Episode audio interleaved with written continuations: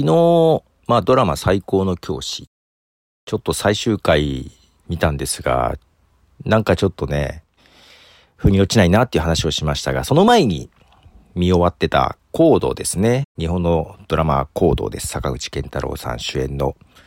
えー、これもちょっと最終回納得いかず、まあ台湾の原作のドラマ見ましたが、まあまだね、途中なので3話目なので、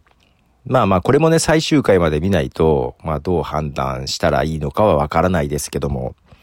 これでやっぱり原作がおやおやってなるか、原作は面白いのになーになるかちょっとわかんない。というのも、日本独自の設定とかオリジナル要素が結構多いのね。で、主人公が刑事っていうのは一緒。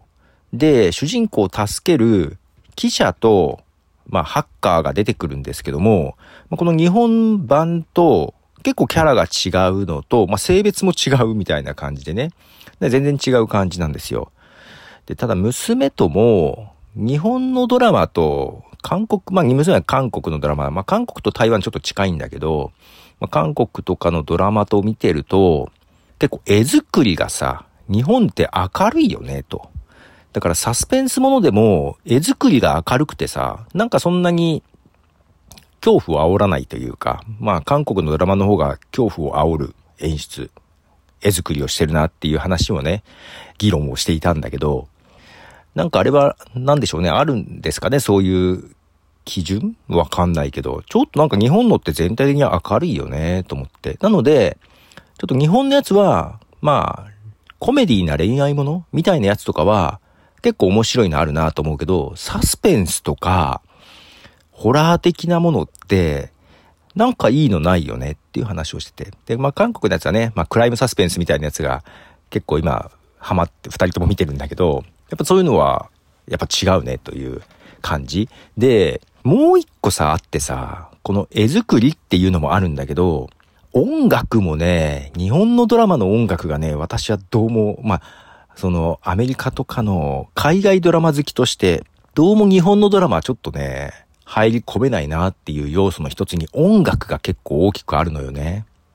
なぜこの音楽とか、なんか音楽で冷めさせられるところが結構あってさ。で、まあ最高の教師もそうだったし、コードでも同じことを感じていて、ちょっと音楽が嫌だなって思っていたりするんですよ。で、コードの原作台湾のやつね、ドラマの方を途中まで見てるけど、やっぱ絵作りとか音楽とかこっちの方がいいよなと。で、日本のコードの、その坂口健太郎くんのね、なんか大声で怒鳴る演技、あれが好きじゃなくて不自然というか、なんか、なんか不自然さがすごい鼻につくみたいな感じがあって、まあこれだけど原作でもこういうキャラなのかなと思ったら全然違うのよ。そんな場面ないのよ。怒鳴るとかないのよ。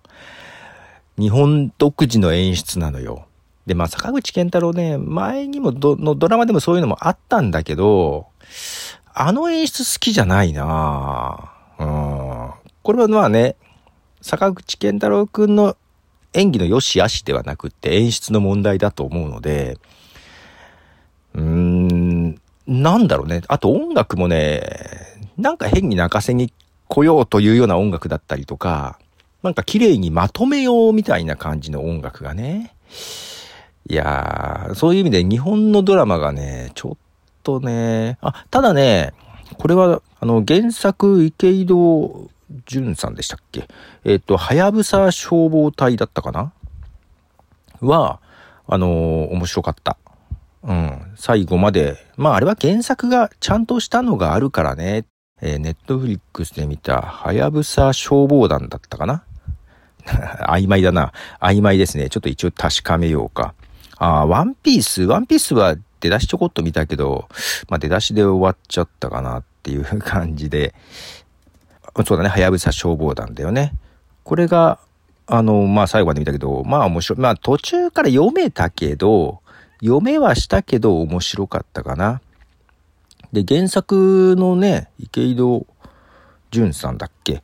えっ、ー、と、ビジネス向けのドラマとかが多いじゃないですか。えー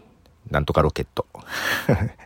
みたいな。だからビジネス向けなのかなと思ったら全然違ったんで、あ、全然違う話なんだと思って、けど面白かったですね。ということで、えー、皆さんドラマ、日本のドラマ、どう思いますか？っていうことで、はい、ポトフでした。じゃあね。